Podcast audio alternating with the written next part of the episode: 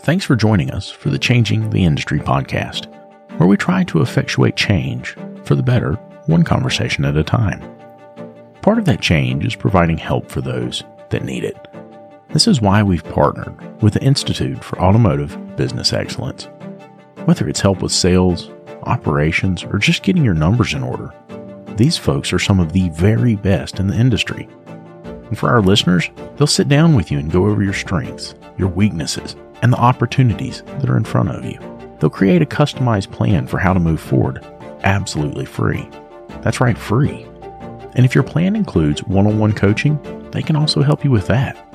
There's no hard sales pitch, no obligation, just honest help from honest people. So if that's something that you think could benefit you, make sure you click on the link in the show notes. And now, on to the show.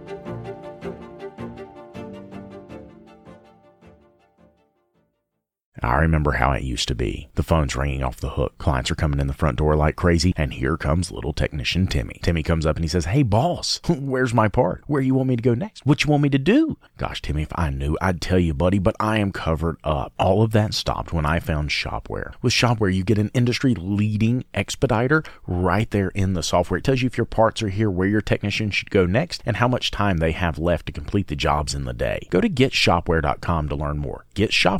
Getshopware.com. Hey everybody, David here, and welcome to the ASOG podcast. In this episode, recorded live at ETI ToolTech 2022, we're joined by Lee Locklear, CEO at Cutting Edge Automotive Solutions, a tool supplier out of Fairhope, Alabama. This conversation is filled with inside baseball and behind the scenes discussions about some of the most popular brands in the industry today. Before we get started, make sure you have it set to automatically download the latest episode and make sure you check us out on YouTube. And now, here we go.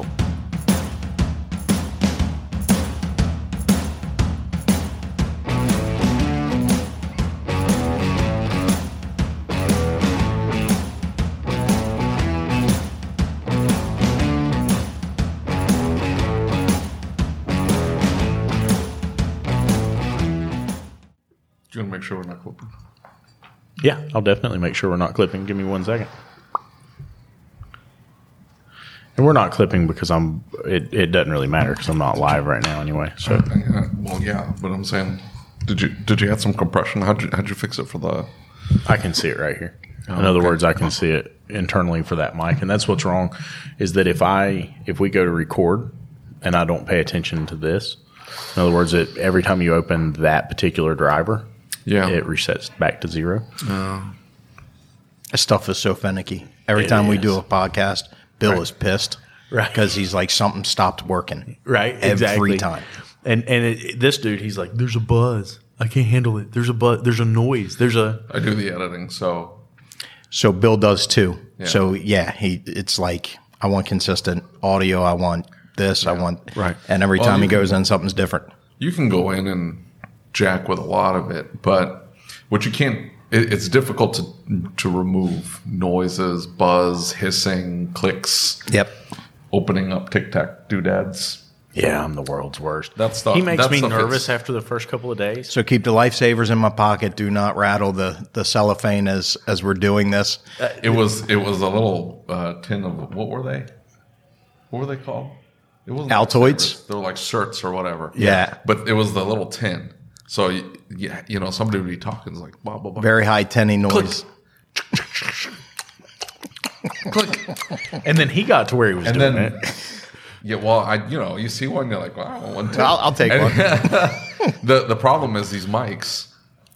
So when- when I when I pull the audio, it's it's all the channels plus all all four in one in one line, and then the individual microphones, and I can I can completely mute these two mics, but your mic will pick up something we're doing on this end, Yeah. and you're in the middle of talking. I can't delete that, and there's no way for me to noise gate that or whatever. It'll cut off portion of your voice or like one of these, and it sounds like that's what it sounds like if you try to cut that off with a noise gate. So then Like you're breathing with a stutter. yeah, it, that's what it sounds like if you try to manipulate it too much.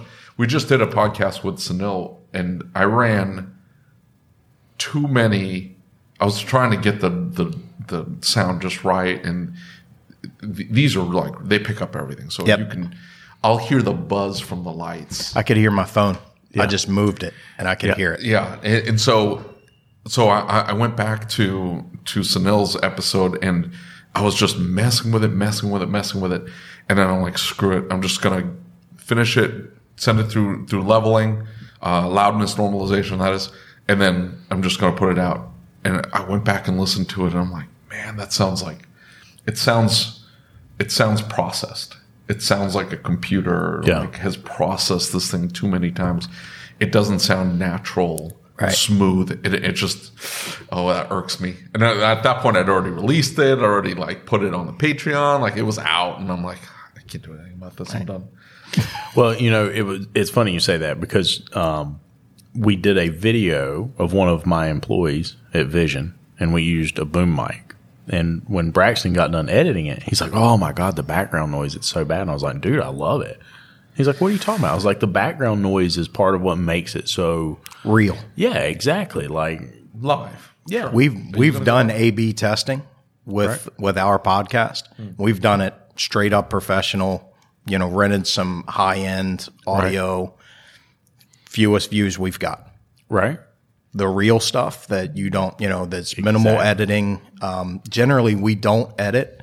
Other than Bill will throw in because we so we do the video podcast. So he will throw in like when we do yours, he'll throw in some stuff of you doing your floor and the grand opening and, and Yeah. you know just images. The only thing that we really edit is the intro because it takes me two or three times to get that, and then once we nail that, then we just roll with it. Right. And Right. um, so people seem to respond better to that for whatever in reason. sentences or like chunks, Yep. and then like pause. The pause is repeat yourself. important. Yeah. The- and then repeat yourself. Look, I, I've got this down to science, like because I stumble over words all right. the time. and so I write mine out because if I try to speak off the cuff, it's like I'm not going to get everything out. So I try to write mine out. I'll read it, but if I stumble over a phrase or whatever, I'll rewrite it, or I'll pause and then I'll re-say it the way I want to. And if it comes out smooth, then all that's all post like Right. snip, snip, snip, And then put it all together. Yeah. and then done. So the intros, The intro and the outro. more time. Yeah. Yeah. No, I see pre-edited, pre-recorded, pre-edited outro, always the same. Slap that puppy at the end. Yep. Done. Yeah. Note to self: Bill's going to be Yeah. Bill's going to be doing that going forward because Yeah. he'll do. Okay, Lee, one more time. I'm like, fuck, Bill, come on, man, you're killing me. you want me to Right. this? Yeah. That one was good. He was like, no, no, no, one more time. You can do better. Oh, dude, that is crazy. Lucas and I have been telling you about Parts Tech for a while now and how it gives you access to unlimited parts and tire vendors and direct integration with over 35 shop management systems. And now they've just launched a new referral program. All you have to do is open your Parts Tech account, go to My Shop, and click on the Rewards tab. There you'll find your referral URL, which you can share via email, text message, or on your social media. If your referral signs up for a new account and places five orders in the first 30 days, Parts Tech will send you a $100 gift card. That's it. Nothing else is needed. Your referrals can get you $100 just for using Parts Tech, which by the way, is absolutely free to get started with. So if you're using Parts Tech already, start sharing that referral link. And if you haven't signed up for Parts Tech yet, what are you waiting for? Click on the link in the description or go to partstech.com forward slash podcast. That's partstech.com forward slash podcast.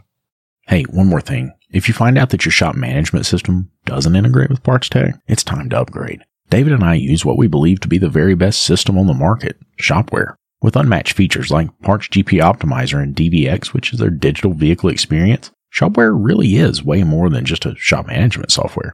With it, you'll be able to create an immersive and interactive experience for your client, setting you apart from everyone else using run-of-the-mill software. Are you ready to upgrade? Click the link in the show notes to get started. That is crazy. So, what's been going on in your world?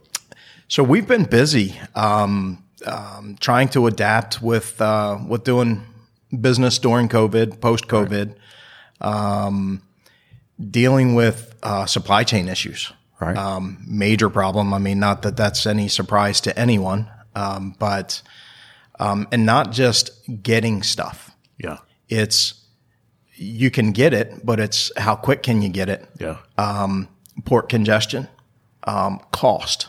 So I'm sure as shop owners, you guys have run into, you know, that part that you used to pay 30 bucks for is now 75. right. And, and the reason is, I mean, we're paying $30,000 for a 40 foot container. Right.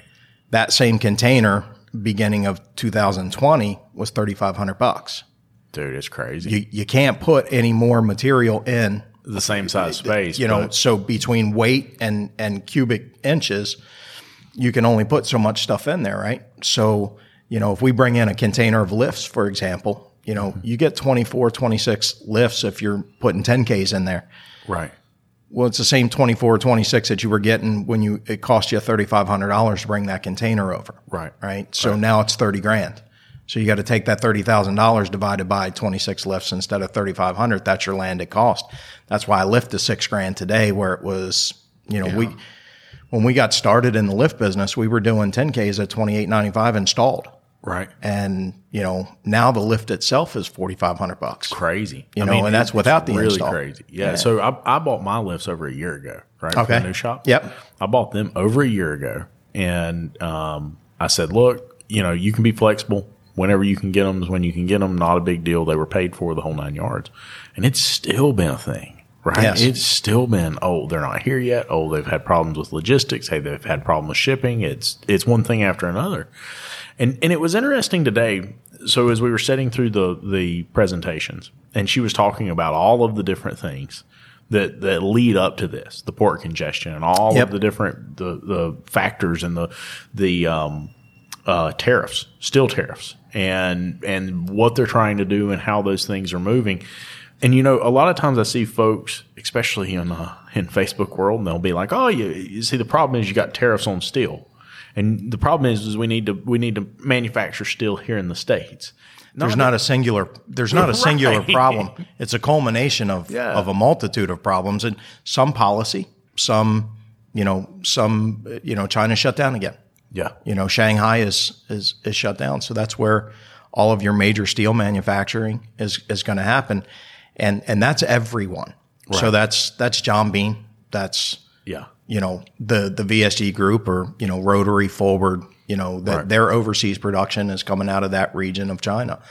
So when they're shut down, you're just not getting it. Yeah. You're not getting the production. At the same time, you have um, you know in California, this is one of those policy things to protect the truckers unions. They they passed a law that that um, you have to be an employee of the trucking company, i.e., union, Right. to pick up from the dock.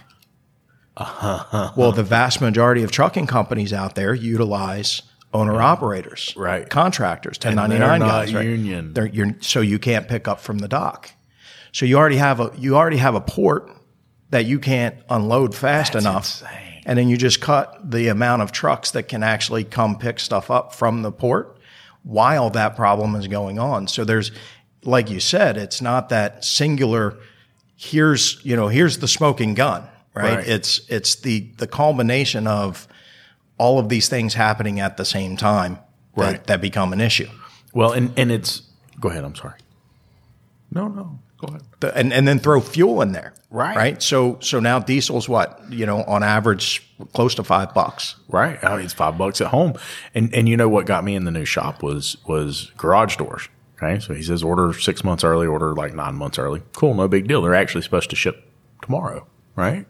And so halfway through he says, Hey, listen, there's a problem. Now I know your garage doors were supposed to ship at the beginning of um, you know, February, end of February, somewhere in that range.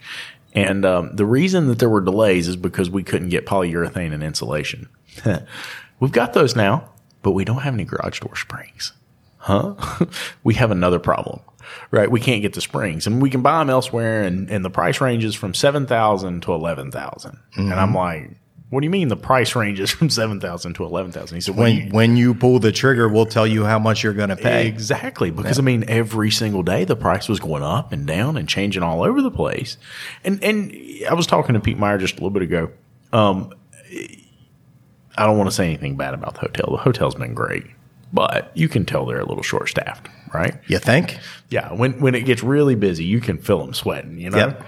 And so I went up to the front counter and like I'm standing there waiting for somebody to come unlock the door or lock the door, whatever it was, and and uh, I was talking to Pete and I said, you know, is it possible that we're sitting here with piles of applications on our desk and we're saying, yeah, but we're making more money now, so we just won't hire anybody. We'll just keep trucking just like we are.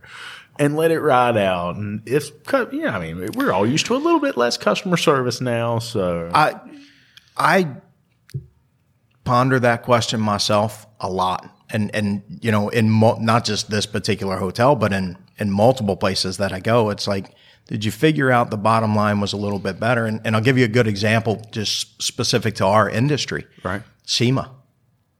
So last year, you know, you, you go in and and I've been going to SEMA every year since 2006. Mm-hmm.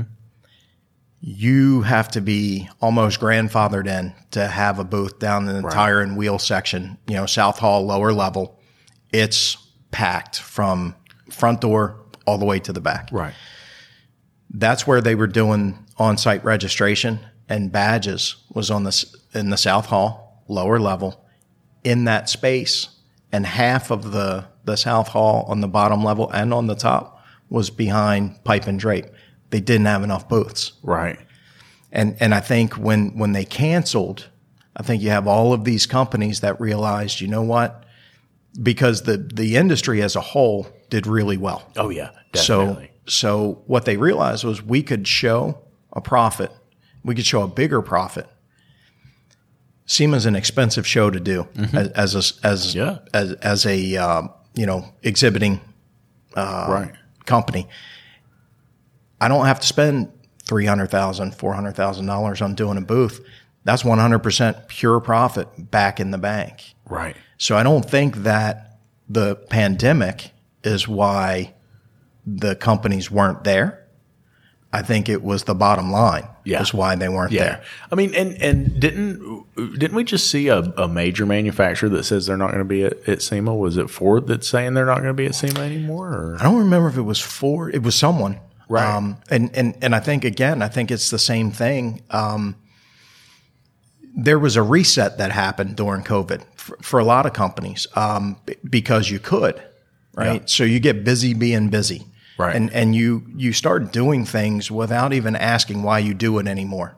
Right. Be- because it's just, that's what we do. Right. Everybody goes to SEMA. And if you're anybody and everybody in this business, That's you're, that's what you're you at, do, yeah. right? But nobody ever asked why, or is there a better way, or could we do this different?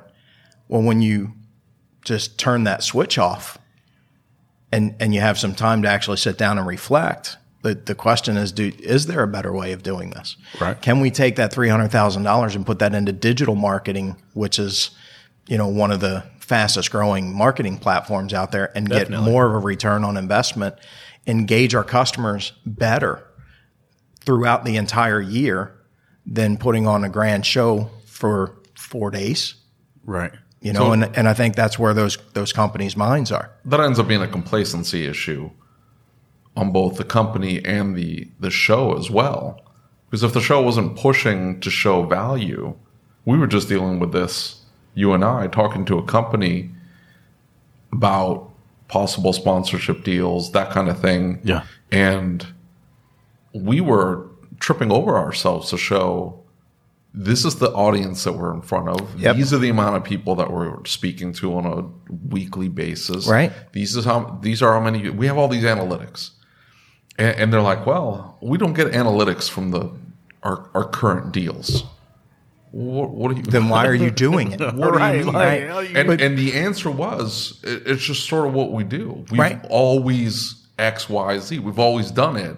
And so every year, every every quarter, every they just they show up and they like, here's where's my money, and they're like, here's some money, mention us, and then it's good. Everybody seems to be happy, but at no point they went, I don't know that we're getting that much value out of this. So 2020, we showed a 40% growth. Mm-hmm. And we shaved off $500,000 in expenses. so we started asking that question a lot. Why are we doing this? And, and I started pushing back on the people that we advertise with. Give me that analytics. Show me what we're doing. What what do we get for the money that I'm giving you? And if you can't show that to me, then why should I spend it? Right. Well, you know, shop owners, we talk about them doing the spaghetti marketing all the time, taking a big ball of spaghetti and seeing what sticks on the wall and what falls off. Right. Well, I mean, if you're not tracking it and you don't know what's coming down the road and, and you can't attribute that client that walked through your door to that, how do you know? Right. And and but a lot of the so when you get busy being busy, you just continue to do the same things you've already budgeted it in. So it's not Right. it's it's not like a, conscious decision to spend more money. This money you're already spending. So Right. so it just, and and they're not bringing the value to to what David said. They're you know I love SEMA. Don't don't get me wrong. if- I, I think the value's there, but I, I say complacency. you got to earn your customers' business. You have to earn your customers' business. They, They, just need to earn expected the vendors to show up because it's exactly. SEMA. And SEMA's like, you know, how do you not show up to SEMA? It's like, Right. well, hold on now. I swear I'm going to lose it on you. This is exactly what I was talking about. Well, well, at least it was a Coke instead of a beer. It could have been. Well, I, listen, I have been over here about then to thunk. sneeze. I, and then thunk. I've been over here about to sneeze for the past like 10 minutes and I'm trying to hold it in. I don't know if you notice my lip quivering. I'm like, oh. So, sorry. I, I think it's on. It's on the show. It's on the- Absolutely. the, podcast show. It's on us Yeah. to show the customer the value. And sure, digital marketing is growing, but a portion of that is we have to be on Facebook. Right. It's like okay, well, hold on, time out. What value are you getting out of your Facebook ads? Right. Are you getting any value out of your Facebook ads? Can you show a correlation, at least in the automotive world? Can you show an increase in, in phone call volume, online inquiries? That's what it'll generate. right. Can you show that? And instead, these marketing agencies are showing, well, you know, hey, we we posted this for you, fifteen hundred impressions. It's like, thank you. That means but, nothing. Yeah, but that's zero uh, last week and fifteen hundred. I haven't seen any increase in in call volume. That, Correct. And in the automotive world, I'm like for shop owners, that's all that matters. Yeah. And so maybe a little bit different for like a Ford. Yeah, they want to have impressions because it's it's much more difficult for them to to make the connection from that magazine ad all the way to sold vehicle. Right. But if they're not bringing that value and showing, hey, we were able to get you in front of 1.2 million Right. people, however many show up to SEMA, uh, and now And- we were able to track foot tra- uh, or keep track of foot traffic, and you had you know 700,000 people come by and stop at your booth. Like those are analytics that they could absolutely come up with. And what? But what is your goal? Right. So so like Ford's goal is is just brand awareness. Right. The the dealership's job is to go sell the truck. Right. So so their main goal is brand awareness. Where your main goal, and and when I still have my shop open, my main goal was getting new vehicles in the door, getting my car count up. You know, um, finding you know fresh blood, so to speak. So I wanted to be able to tie that specifically back to I spend this money, I get this in return. Yeah. Um, the the problem though, like some of these some of these companies will try to track like phone call and then we'll attach a name to that phone number that called in and it came through the website. Maybe, maybe it didn't. Who knows? And then they'll say, "Hey, you know, you, you're paying us twelve hundred dollars a month, and we generated eight thousand dollars back to you." and and it looks very nice. There's a lot of companies doing this. They'll put, put this report for you, and you're like, "Oh man, you guys are killing it for me." The problem though is that like how that after after a few months, they'll start looking through the reports. Maybe most of the time they don't even bother looking at the reports, but if they'll start looking through the reports and go, uh, "This is a repeat customer. This is a repeat customer." Sue's been coming to me for ten years. You're attributing that fifteen hundred dollar sale to your marketing efforts, And it's to not. do with you. Yeah. Yeah. Yep. And so, and I I- look, I've been like working on this for forever. There has to be an analytic uh, that you can use to gauge marketing effectiveness for a small business. I don't know, we're getting off topic here, but at the end of the day, for me, it, it turned into phone call volume as the as the pure metric. I can see Still the most powerful tool in the shop. well, it it I can see those numbers correlate directly to my sales because it, if over a large period of time, you can say that I can convert X amount of phone calls into appointments. And from those appointments, then I've got my ARO yeah. and yeah, I've got all of that. But I have to generate X amount of phone calls for me to hit this number. And if I don't generate those phone calls, so now it's now it's a much easier path. Now you can start looking at it and say, well, what can I do? How many different avenues can I can I use to generate those phone calls? And it may not just be this one thing.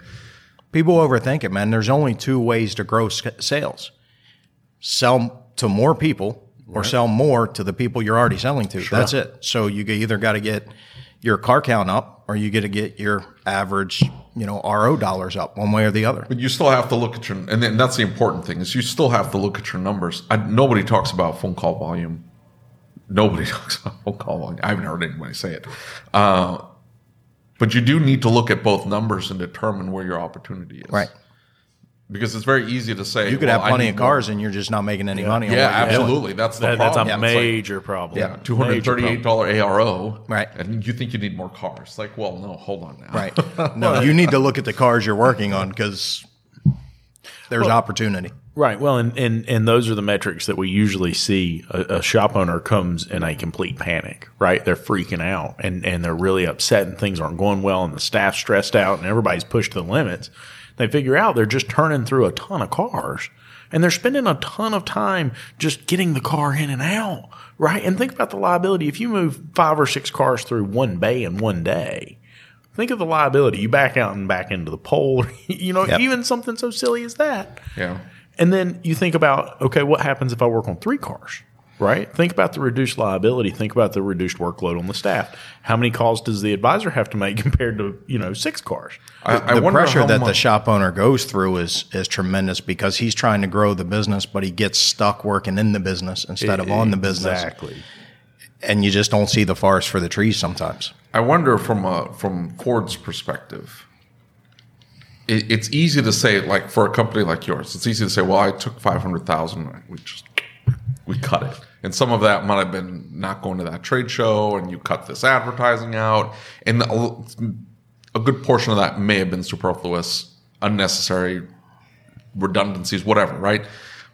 But you take a company like Ford, and they may not see the the the effect of them not going to a show like SEMA because they show up to SEMA, they produce this buzz, people start talking about it online, then it goes viral. Maybe, maybe it doesn't, but you have enough people talking about it that there's like all this extra press and publicity that's generated from then showing up to SEMA and putting on a good show that then translates into more people showing up at the dealerships because of the buzz that was generated in SEMA.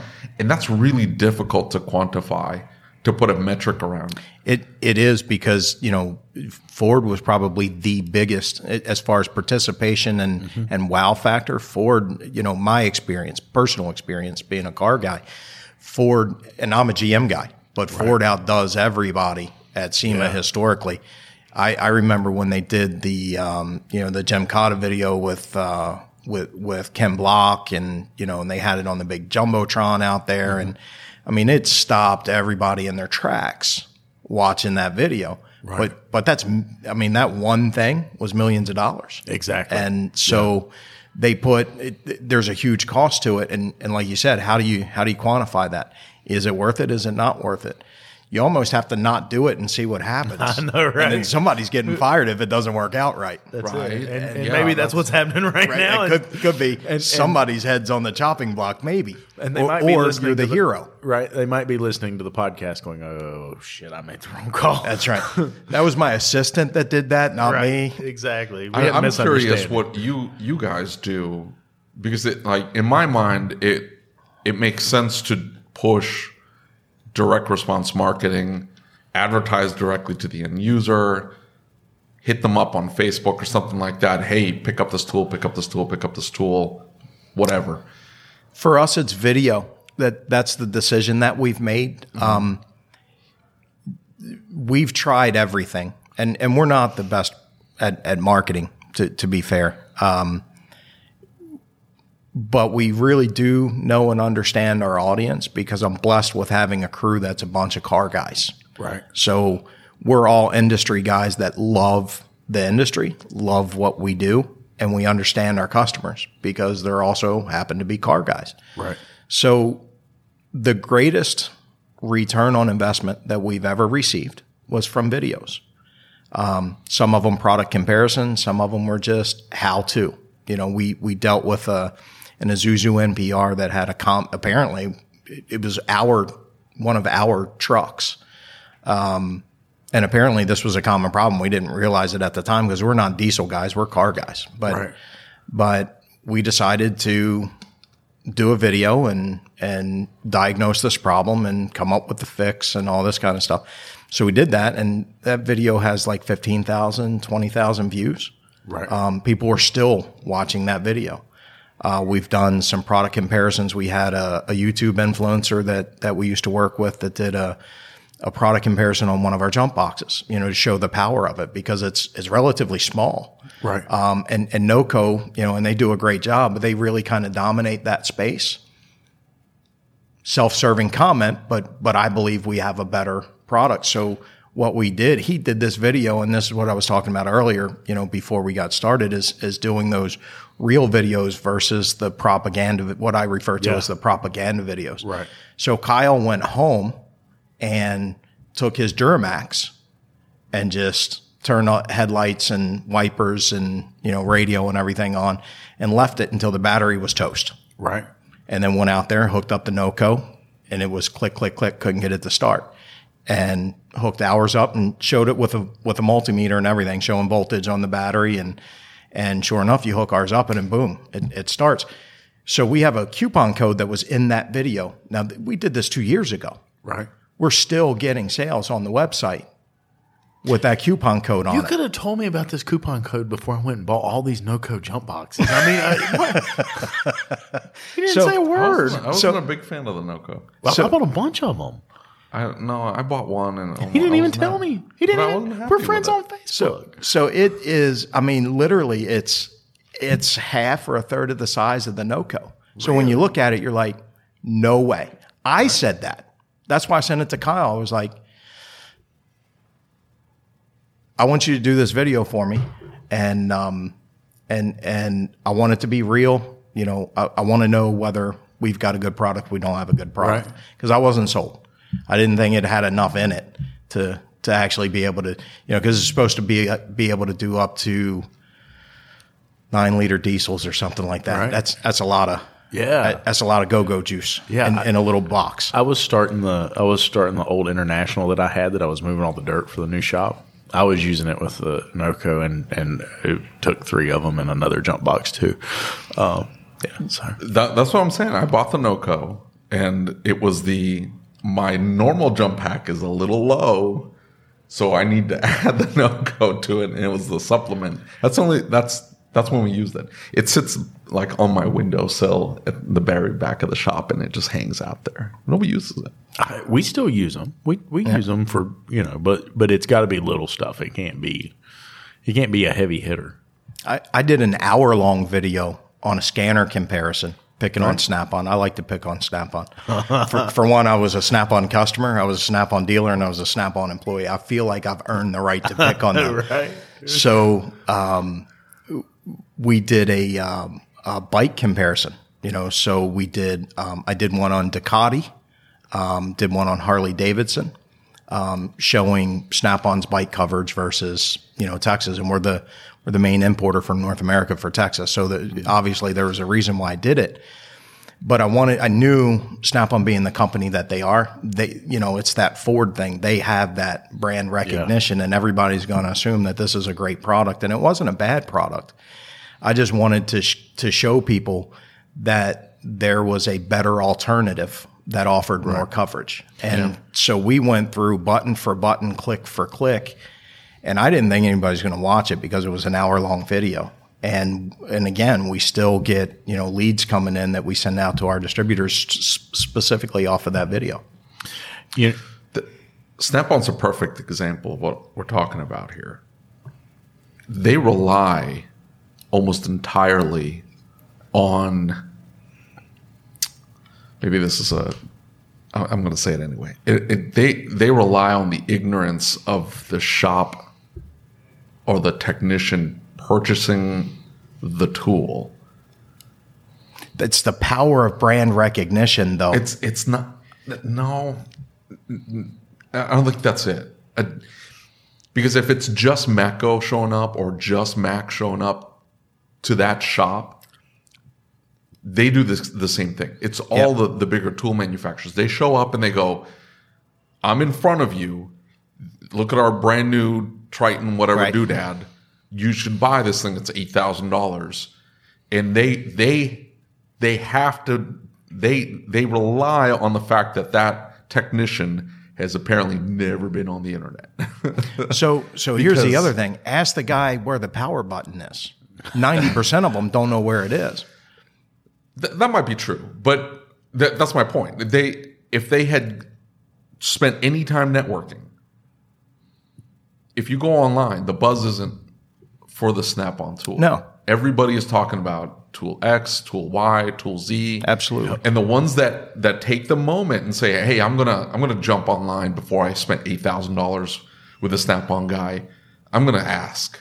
I mean, you can you can find the same tool for three thousand dollars used. And- That's brand new. They just It's, sell it's not even And that. David, It's that's just- exactly why we're doing video. Yeah. Be, because that's happening more and more. You have a younger generation That- and- that that so you're Again, seeing that transition. Yeah, That's my point. Yes. The complacency that Snap-on's like, well, well, this is the way we've always done it. We don't need to necessarily go out and get in front of a YouTube influencer. I don't need to send my tool to Mario and have him check it out and, and play with it on, on one of his videos. I don't need to do that. Why? Because we're Snap-on or we're Mac Yeah. or whatever. Yeah. Like we've always done it this very direct sales. The the sales guy shows up and he shows the tool off and we finance it and this, that, and the other. Where some of these more savvy technicians, again, they're they're almost in a very complacent fashion, assuming that it's always going to be like this. And at no point are a, a huge swath of these smarter, more advanced technicians, the very kind that we need in the industry, is going to go online and make a more educated decision on where they're going to spend their four or five thousand dollars. but They're they're going to feeling, realize. they're feeling it in their market share. You know, so You think? Yeah, for sure.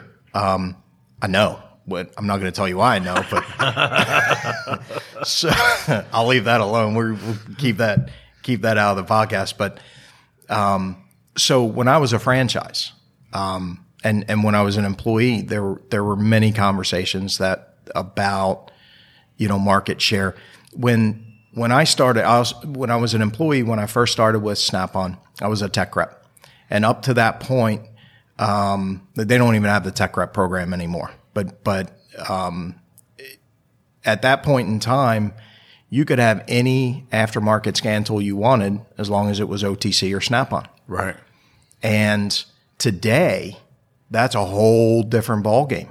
Yeah. And so you got people, Snap on had to up their game um, in, in a major way. And in 2003, you know, I was, I'm a vocal person. Um, I think the only reason I stayed employed with Snap on is because I, I put up good numbers. It's the only reason they tolerated me because I was telling them, we've got to do body controls. They didn't have body controls in 2003. Right. It was engine and transmission and ABS. That was it. Those were the three options in the tool. But I'm like, you know, I'm competing. I'm a sharp tech. I was a drivability guy. So I'm competing with the Vetronix guy. Right. And and he's got body controls and he's got and I'm like and and I came from GM and I'm like, you can't fix a GM car with this tool. right. It wasn't until launch, you know, when I was a director of sales and marketing for launch. When I left Snap on, I took over as director of sales and marketing for launch. So I had a lot to do with the development of that tool over time. And launch was the the springboard for everything else that you see in the market today. And now there's a plethora of tools, but it's still only a couple companies. So so Matco is is launch. Yeah. And Topdon is launch. And basically a few years ago, launch decided that what they really do best is writing protocol and we'll sell it to anybody and everybody and put it in a box for you. Right. So that's why you got a million different, you know, Chinese companies that are coming on the scene, but a lot of that software is the same derivative, right? Just in a different box. So I- I've got to ask the question now that you brought it up. Um, the, there were a lot of conversations over the past couple of days that, that some people were having, and David and I both kind of said, "Well, we don't really know what to make of that." We had some some thoughts and some feelings when it comes to tools and China and what's going on, right? And and so my biggest perspective, and a lot of people I've said this, and they're like, "I don't know what that is." when when we're talking about data security and we're mm-hmm. talking about some of these tools that could potentially be doing other things with the data aside from just giving it to you so you can fix the car. And so one of the things that that I think about if you've bought security cameras lately, you know there's two different types of security cameras that are available in the US. One is a NDAA compliant and one is not. Right. And that is all because they figured out that uh oh, somebody else is watching these videos, and we Yes. know they're watching these videos, and these security cameras have in their terms of service that that video is going somewhere else, and that can't be in a school, that can't be in a navy Any base, any government, any, Right. any government uh, institution. right? And so But Hikvision, so that's one of the most common of Yeah. those cameras out there, and they are everywhere. yeah, I have them in my building. Right. I didn't realize it at the time until so this was I put those cameras in before uh, Trump passed that legislation that that put them on the the ban list. right, Um, You know, but do, so do you spend fifty sixty thousand dollars in upgrading your cameras? I mean, seriously. Yeah. Or or do I really care Yeah. that somebody in China is watching my inventory because we're not doing anything top secret? Well, Does that make sense? of but but if, course. but if I had intellectual property going on I had cameras in in a development space, now that's a whole different animal. Well, this is where the, some of the this is where some of the conversation went. Yeah. because there there's a camp that says ultimately they're subsidi- subsidizing the cost of the the equipment, the tool, the, Yep. the, the electronics, whatever, by taking your data. So And- instead of buying a fifty thousand dollar And if you buy system, I will make the comment that if you buy and, and use a Chinese tool, you have to do so with a reasonable assumption that that's exactly what's happening. Yeah, but you're, and that's the that was the this camp's point is that tool should be eight thousand dollars, but you're buying it for three, and the reason why it's three is because the software may not have come from a uh, direct sales type of thing. It was they weren't There- ETI so- access. so there's also engineered. or- There's also the currency manipulation. So it used to be 25%. I don't know if that's still accurate or not, but so for every Chinese company that brings in a dollar in um, US dollars, none of the Chinese companies will take RMB, which is their local their local currency. So they they want you to pay in US dollars. So the Chinese government supplements that. So if it's thousand dollars, they're they're adding twenty five percent to it. So they can sell it that much cheaper because China manipula- is, is a currency manipulator. They're subsidizing. They want to bring in U.S. dollars. They want to, don't want to bring in their money. They want to bring in U.S. dollars into their country, and they supplement these companies to do it. Aha. So so well that that was what this Somebody's going to shoot me for that. I'm going to be like on an assassination they're list still, somewhere. They're still collecting the data and either using it or selling it. And my point with the I- well, I'm not doing anything, so I don't care that they're watching me. But it's so it's your data, but it's not your data too, right? Well, it's your only because- customers' data. Well, yeah, well, it's as it as it relates to the vehicle, Yeah. sure. But there's there's one camp that says, hey, they're doing it for nefarious reasons, this, that, and the other, or at least um, there's a security problem, specifically with vehicles. This person mentioned they could shut down huge swaths of our infrastructure overnight.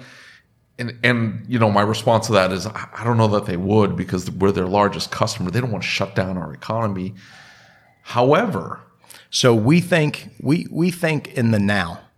They think in in the next century. exactly. And Yeah. and it's a different it's the a different reason why they want to watch you on their on your security cameras is they're looking for psychological cues. Yes. They're looking for traits. when is the right looking time? How can I exploit this? What is the best What way? are your habits? Right. How do you react to this? How Correct. yes, and how can we exploit it, manipulate it, benefit from it? Because we know how are you going to act. That seems to be more their end game than we're Yeah. going to shut down every vehicle because we have control of the ADAS system. they, they, they don't want to destroy the world. They want to rule the world. There's a difference. Right. Nobody wants to be the king of the hill Right. with nothing on. Yeah, the- you know, a with, with smoldering no- pile, yeah. exactly. Well, and and so th- this particular camp, as as David would call them, David's David's assumption of it was is that hey, they've worked really hard to build this awesome tool, and they've put a lot of work into doing it the right way and following proper protocols and and obtaining the information the the way licensing and all of right. that legally And yet now here under comes U.S. law. Right. now here comes this other company and they might take shortcuts and other ways to obtain that information. Big difference between reverse engineering and right click copy and paste. Right, exactly, exactly. And so, my question for you as a tool guy, you know, it seemed like this person was really upset, really bitter. Like, hey, I've worked my ass off for all these years, and I have really killed myself for this. And now here somebody just completely undermines it. I can't sell my tool for what I need to just to survive, and they're over here selling it for this. You know, what what do you say to that? So, um, I'm with them in the. Um, it really kind of pisses me off to to be honest with you. So I have worked with Texa, which is an Italian-based company, Right. And I've worked with Texa since uh, first started having conversations with them in 2011. Okay. Um, helped them get their platform ready for sale in North America, and in those business discussions, because of that, we didn't release car software Right. because they're so it, it's such a um, cluttered field Yeah. of no money Right. honestly because you have to compete with the chinese. And it's almost impossible to compete with the chinese. You got to have massive volume like a snap-on. You know snap-on's still the 800 pound gorilla on the block when it comes to scan tools. Right. always will be as long as they own the bank you know because if you can fog a mirror you can pretty much get financed. And Yeah. you know there's a lot of customers out there that need that right? So so there's a section of the market that they're always going to own until somebody else comes in and decides to be the bank as well um, so if you don't have that kind of volume you really can't compete with the chinese. And they don't um, they, they don't respect intellectual property. So what we did is since texa does diagnostics for five environments we just focused on truck off highway because these were, you know, much like the when I started with launch, you know, you could have anything you wanted as long as it was Snap on or OTC. Right. Well, in the heavy duty space, when when I started with with Texa, it was the same way. You could have any tool you wanted as long as it was Noregon or NEXIQ, which is Snap on, right? Right. So that was the only game in in the heavy duty aftermarket. So we we brought in a, a multi-brand aftermarket approach, the same way that the automotive scan tool companies uh, approach the automotive market. We approach the truck market.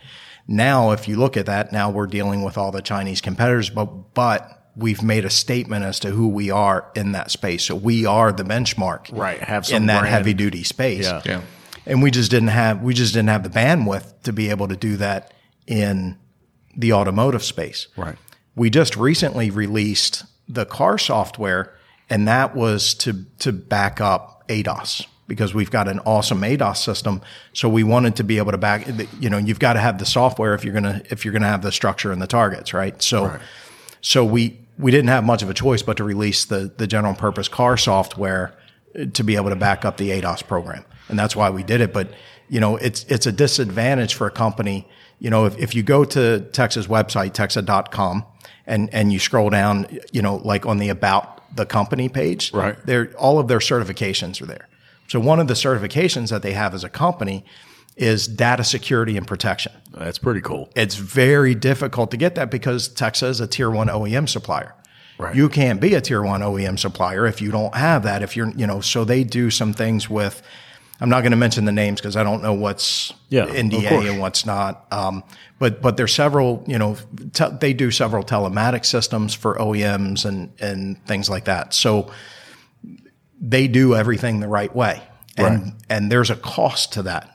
Yeah. And um, so it puts a company like that at a disadvantage to a company that is backed up by a country that doesn't respect somebody else's intellectual property.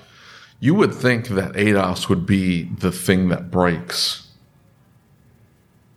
like the the lower cost sector, as far as like scan tools and things like that.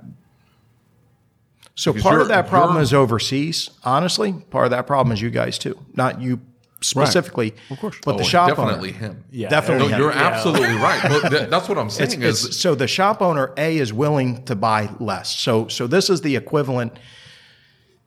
As a shop owner, there was nothing more irritating for me than to have a customer come in and want me to put on his parts. It was very frustrating Right. Yeah. because half the time it's not the right part.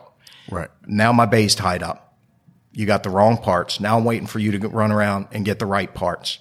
Then when it does go wrong, because it's going to go wrong, you want me to to still honor you know warranties and everything else, and you supplied the parts. So that bothered me. And then the other the the the bigger peeve that I had was, um, you know, the guy down the street will do it cheaper right. he's not doing the job that I'm doing. You know, he's not performing the service that I'm Exactly right. performing. Yeah. So many shop owners that I talk to do the same thing with the tool and equipment guys. Yes. and that's so like when I was signing up for the podcast, that's kind of what I was trying to get to and and what I was writing is, you know, support the guys that are doing it right. Yeah. Don't be part of the problem, be part of the solution because That's really hard when the tool is three times the price. That's really hard. That's with true. the scan tool. But that's my point with the ADAS. There's a massive amount of risk that you're taking on doing an ADAS calibration just in general. yes. All of a sudden, you're buying a Chinese brand, a sketchy Chinese brand at a third of the price of the next guy. and some of those targets are resized.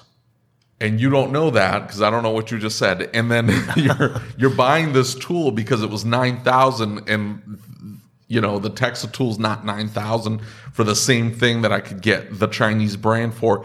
So I'm willing to pay the nine thousand dollars, but now I'm taking on this risk, my, the risk that if it's not exactly right. Or it's using the wrong kind of software. It doesn't calibrate it properly because it's using something that's Are the hacked. are the whatever. instructions correct?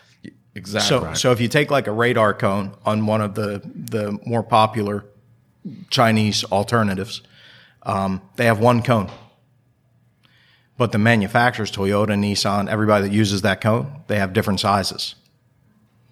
So, so when you resize a target, regardless of what kind of target it is, you reposition it. You're trusting in an algorithm, right? So basically, this is a zero point set. Right. Okay. So you're telling you're telling the system where zero is. Well, if that target is is deviating from OE, you have to have an algorithm. So if it's closer to the car or farther away from the car, or it's just a smaller target or a bigger target, there has to be an algorithm there telling the car when you hit that button that the target is in the right place and it's reading it in the in the right way. Does that make sense? Absolutely. Yeah. So, do you trust the Chinese to, to make that accurate when you're dealing with a system that could activate and literally cause a fatal accident? I listen. I've And then who's going from to who is going to back you up if it's not right? So, so no one. And if you want to get into That's my point. So, so if you want to get into, um, there is a company out there, and, and I'll put this out there for, for the shop owners. There is a company out there that will do indemnification. Um, there's only one that I know of, and, and that's VSG uh, with the Mosaic. We're, we're involved with that program with them. Um, so the Mosaic unit is is a um, um, structure that positions the targets for you. So the targets are RFID chipped. So if it recall if it requires the the Toyota one, you hang the Toyota 2 target on it. The software recognizes that you've got the Toyota 2 target on it, tells you it's the wrong target. You gotta you gotta put that on there. Their tablet has all of the OE instructions on it. And then as you go through that, it makes you take pictures and it stores that picture as part of the the file Process, report yeah. that you're doing. So if you're doing a forward facing camera, you pull the vehicle in, the system measures the distance of the vehicle. It can move forward or back. You got to get it close, but but it can move forward or back. I think six inches, something like that, and it can move the target side to side. So you get it relatively close. The the machine positions the target for you. Yeah. It makes you take a picture of tire pressure. Makes you take a picture of the, the fuel gauge. Yeah. If you're doing a rear mat or a cone or whatever, when, when you lay out the mats and, and it's telling you where to place the cone, you have to take a picture of every cone, every placement. And they will do indemnification because they can, there's a calibration on the machine itself. Every 24 hours you have to run. It takes about five minutes. You run through a self calibration, much like a radar Right. for, you know, for police, right? You go to court, traffic court and then the, they want to know when's the last time you calibrated your radar gun. Same thing. So this is calibrated every 24 hours. They can attest to that. They can attest to the tire pressure was correct. The fuel level was correct. The positioning of the cone was correct and the, and the right cone or target or mat was used because it's all in the picture. And as such, they will indemnify you. It also requires that the technician, each individual technician, not the shop, but each individual technician that has a login to the tablet has to go through the ADAS training so that they understand the difference between LiDAR and radar and forward facing cameras and all these, you know, parts and pieces that go into the, into the ADAS system. It's not Pretty a, intense. it's not a for sale system. It's a for lease. So you get the unit. It's in that seventeen hundred bucks a month. You get the unit. You get all the targets. You get you know they take care of warranty and all that kind of stuff. Uh, additional targets come out later on. You'd have to buy them. That's So- a smarter model to ensure that you they've got the most accurate system. Yeah. So so there's a company called Burke Porter Group. Burke, Burke Porter Group builds the structures that all of the OEs use at the assembly line to calibrate ADAS. Hmm. So they can do a, a vehicle. I think it's every three minutes or some kind of insane. But this is a multi-million dollar Right. unit. So the Mosaic unit was built on that chassis with that thought process in mind in the same way that they do it at the OEs. So it's a well thought out, you know, uh, I'll send you guys a, a video Yeah, of us doing some, awesome. Cool. doing some calibrations. What do you do with the companies though, the the Chinese companies who have taken the approach of we're going to flood the market with our product and we're going to get that product in front of enough influential people to make sure that it grabs as much market share as possible and nobody is putting any thought into any of what you just said there. Yeah. So honestly, there's, there's, I think my, my opinion is there's two ways to, to deal with that. Legislation, which is always slow and uh, ultimately, and I'm not a big fan of legislation just because it usually misses the mark. Right. It, it takes a shot at it and never hits the mark. And then has Unintended unintended, consequences. consequences. Yes. Yeah. And, and, and usually the unintended consequences are worse than, The than the original. original problem Right. what we can do as a community, as, as an industry, is just not participate. But that takes the shop owner being willing to pay more. It takes the shop owner being willing to, to work with companies that are doing it the right way. Um, and then eventually they go away on their own.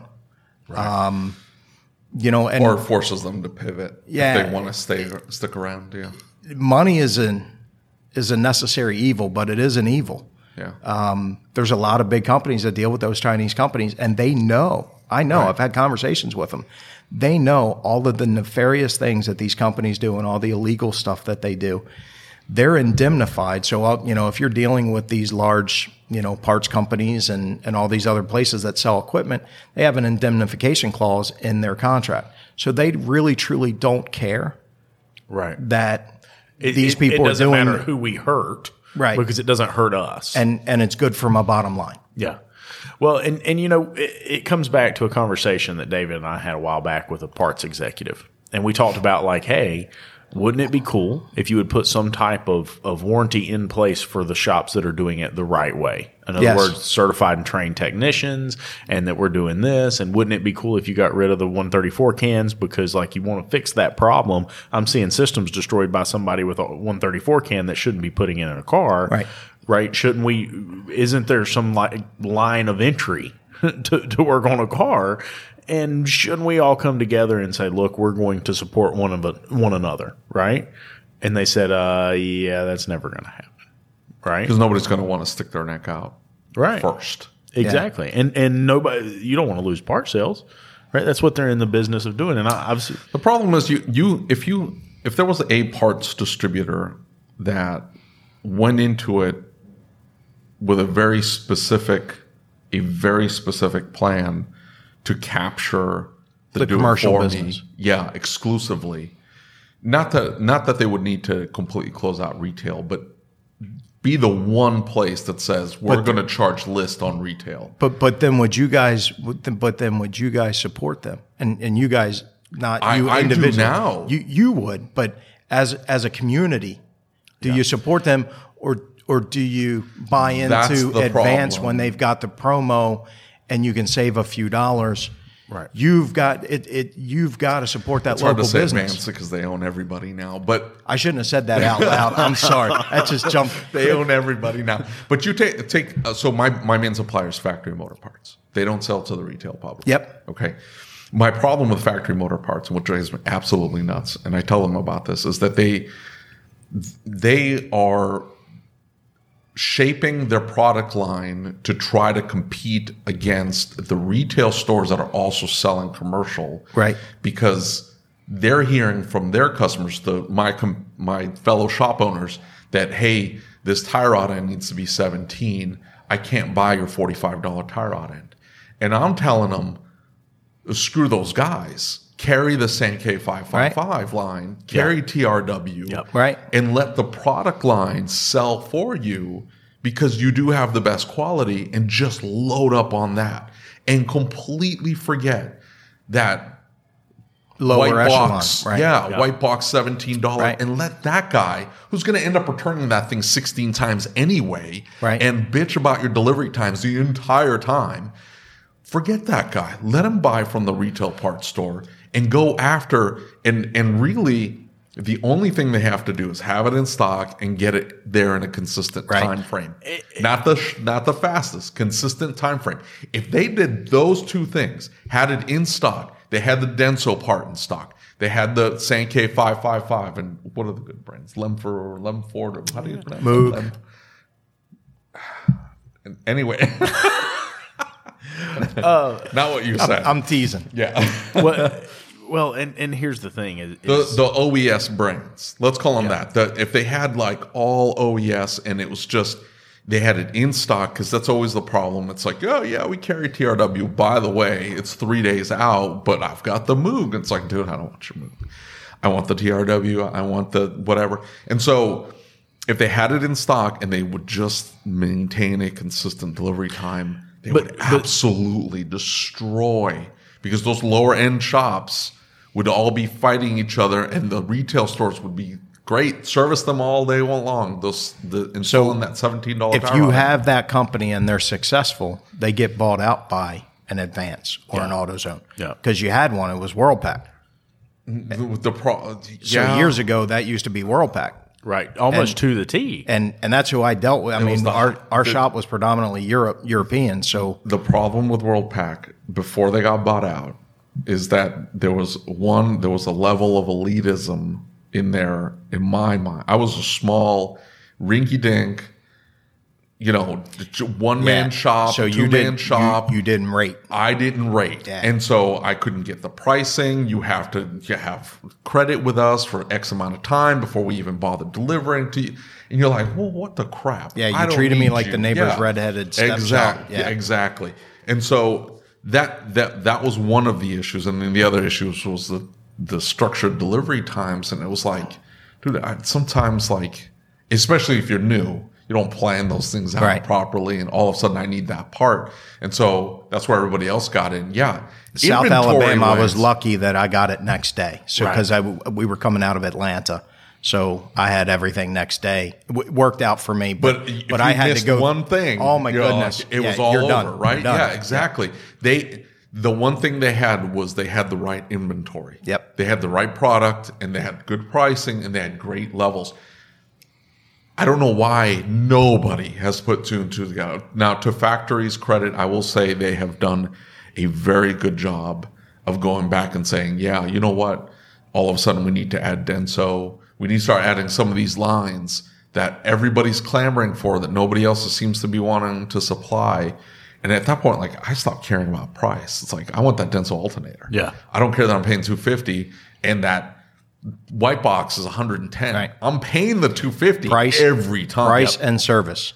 Yep. You know, get get me quality and get it to me when you say you're going to get it to me. Don't drop the ball. That's it. Those two things. I need the part in stock, the right part in stock, and I, I need it in stock, and I need consistent delivery times. But but we also have to produce the capacity or the the the numbers for them, right? There's got to Yeah. be enough of us, you know, and and like SSF, right? That they're very very particular about where they'll market at and where they'll they'll support. So SFS, S, SF, yeah, I thought they got bought out by AutoZone, but that was IMC. yeah. So so a good friend of mine owns a high volume European shop where Right. where I live, and they've walked away from Worldpac. He's the guy that got me into Worldpac. Right. only reason I got the pricing. He got his rep. This is a good friend of mine. You know, it was the good old boy system, right? Yep. So, so Michael got me what I needed, um, and got me hooked up with him. After that, that, you know, acquisition, um, Worldpac wasn't the same. It, it was a slow deterioration into, you know, that, that juggernaut that's called Advanced Auto Parts. So They dropped he's- their product line. That's what and, it was. and he's, he's, um, he switched to, uh, SSF. thank you. Yeah. And and you know, I, I've bought a bunch of parts from them. They're very very reliable. And you call them up, and they're very. How are you getting SSF? I can't get SSF. They ship it to you. Yep. Yeah. And and here's the thing: is that you you call them and and they say, "Hey, just want to advise you. Probably wouldn't do that part on that car. I'd do this instead of that. I would do this this way. Hey, here's my recommendation. Here's what I've got. Here's when I can have it to you. Very very professional organization. And I've talked to them about sponsoring some shows and stuff that we all go to. And they're like, listen.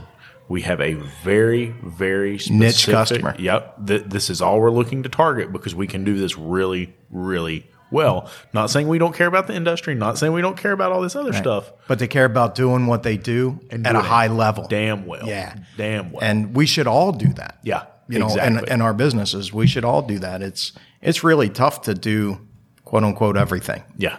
Yeah. And I think that's a lot of the problem. So we're all screwed. Is that what we're? This was Yeah. We're going to start buying scantools on wish.com. Scantools on So- Wish.com. So throwing, Our parts from Wish.com. Yeah. Well, listen. Hey, throwing an idea out there, you know, with, with all of these people that, that you guys are interconnected with, there are parts buying groups. Why not have your own parts buying group? okay. I'm gonna- You know, where, where you can go directly to TRW and, That's an interesting idea. and I will head that sucker up. You kidding me? you know I'm in the wrong and- business and, as and i don't know so- how many feathers you ruffle in that process but it's worth the question you know this is going back years and years We and need years Dutch ago money. but, Dutch, but are you listening? when- we need Dutch money. when when i used to work for for uh, bridgestone firestone you know if if if we bought a ev they were big on moog um, if we bought an EV 127 inner tie rod from Napa, I think we paid 60 bucks for it. right. It was $9 internal cost. Holy cow. but that's because you know Bridgestone's big enough. They don't buy from Napa; they buy directly from you know Moog or TRW or Bendix or Raybestos or whoever they're whoever they're they're using. So when you have that buying group, you can get that kind of buying power. You know, but how many shops do you need? How do you work out logistics? You know, it would be a deeper Logistics conversation. would be the, the bigger issue is how Yeah. you're going to get that stuff distributed. How much are you really going to be able to buy? And that- that's the bigger issue. That's a really interesting conversation because you know it, it was something I was thinking about earlier. Right, We're, we were talking to somebody about pricing in the independent repair shop, and so I was talking to her and I said, "Hey, uh, I think it was a her." Long story short, here's the thing: is that the the dealer we're, we're over here saying we should be less than the dealer, right? How many how many repair shops and their owners have you said Why? exactly? But I mean, how many of them have said to you, "Hey, I, I can't charge that much. I got to be just a oh, little bit less Oh, and, than the and dealer." entirely too many. And and a little bit less is not a little bit less either. It's a lot of bit less. Exactly. And now let's think about this for a minute. First of all, they have a whole lot more buying power than you do. They're buying things less expensively than you are. They've got additional revenue streams.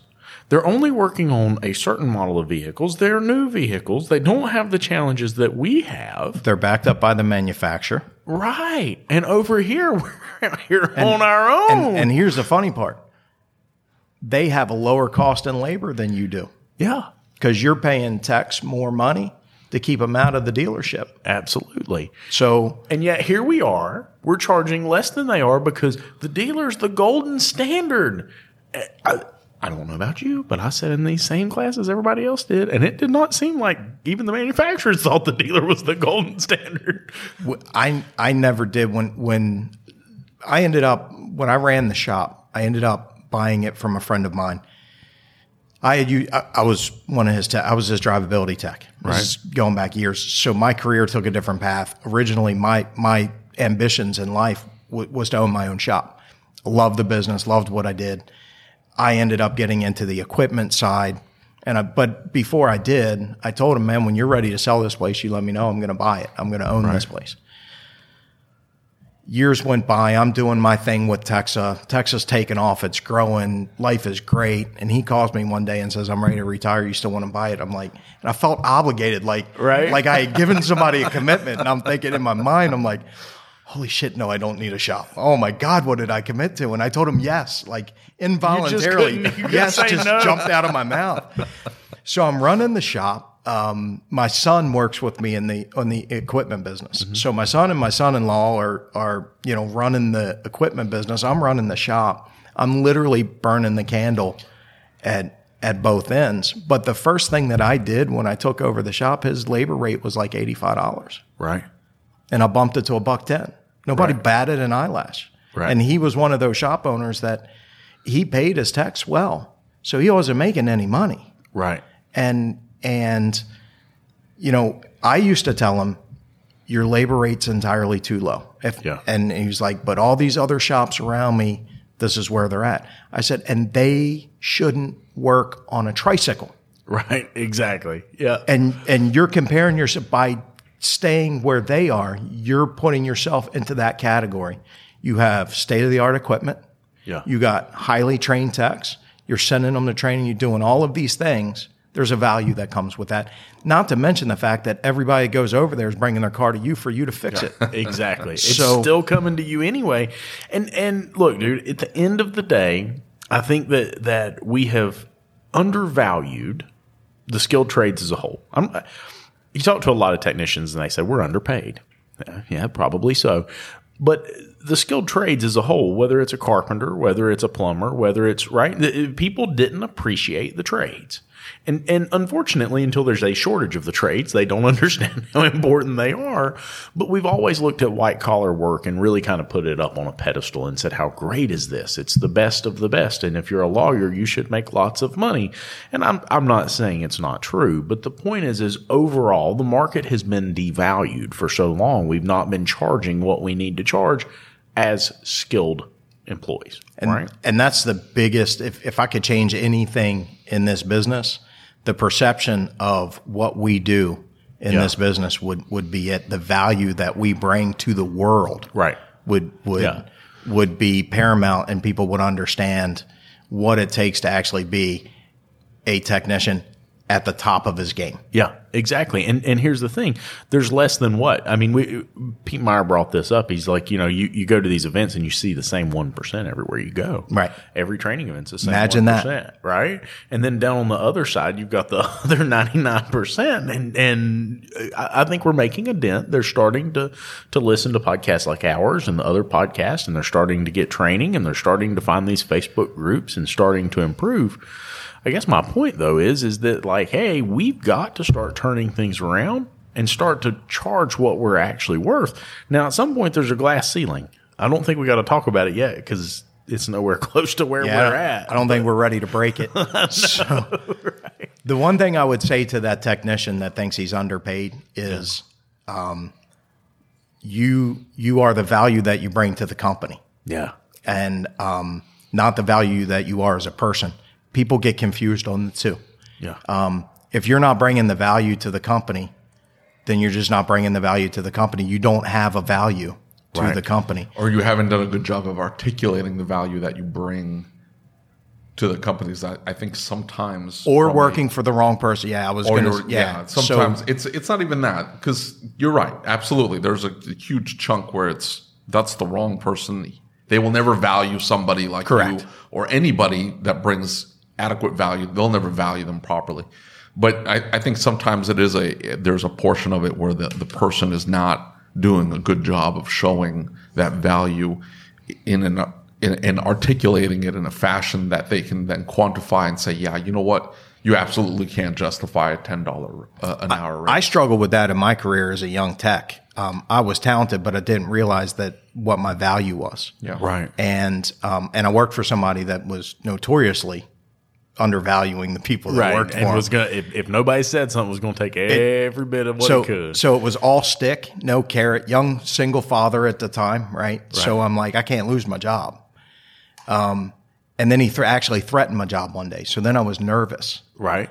So I just started to look around, and lo and behold, I found that I had all kinds of value. So, going forward, I never had a problem articulating that after that to, Right. to him or anybody else. Yep. So yeah, Absolutely. I, I agree. Lee, it's been great, buddy. Same here. Really enjoyed it. Yeah, I've had a good time. How can folks get in touch with you if they're interested in some of the stuff we talked about?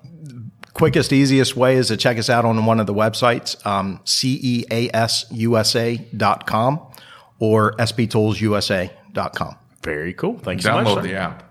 I have the app. Yeah, download download the app. We had to App's refresh really it. good. yeah, it is. and uh, and we're on social media, all the platforms. Very cool. Sounds good, sir. Thank Thank, you, you, guys. for being here. Well, I hope you enjoyed this episode of the ASOG podcast.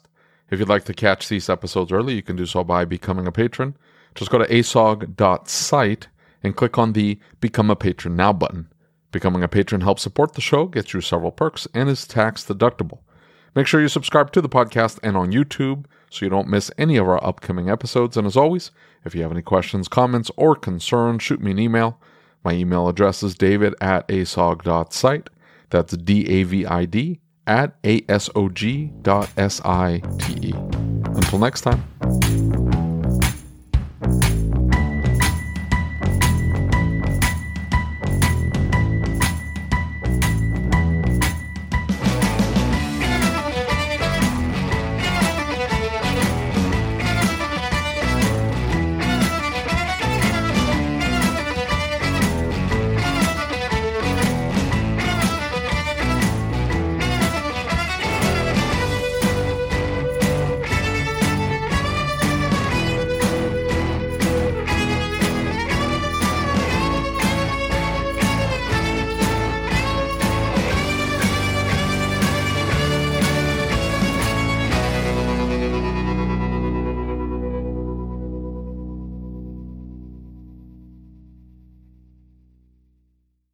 Hope you enjoyed this episode of the ASOG podcast. Before I let you go, I need to ask you a question. Are you using the best innovative shop management system in the country? If you doubt that you are, why are you making your life harder? Shopware stays one step ahead of everyone else by bringing a clean, easy to use program unlike anything else on the market. Go to getshopware.com and see what I mean today. That's getshopware.com. Check it out. Thank you for listening to the Changing the Industry podcast. If you enjoyed the show, do us a favor and leave us a review on your favorite podcast player. And don't forget to set it to automatically download the latest episode. Our efforts with this podcast, the YouTube channel, and the Facebook group wouldn't be possible without the support of our awesome sponsors. So please take a moment, check them out by clicking on the links in the show notes.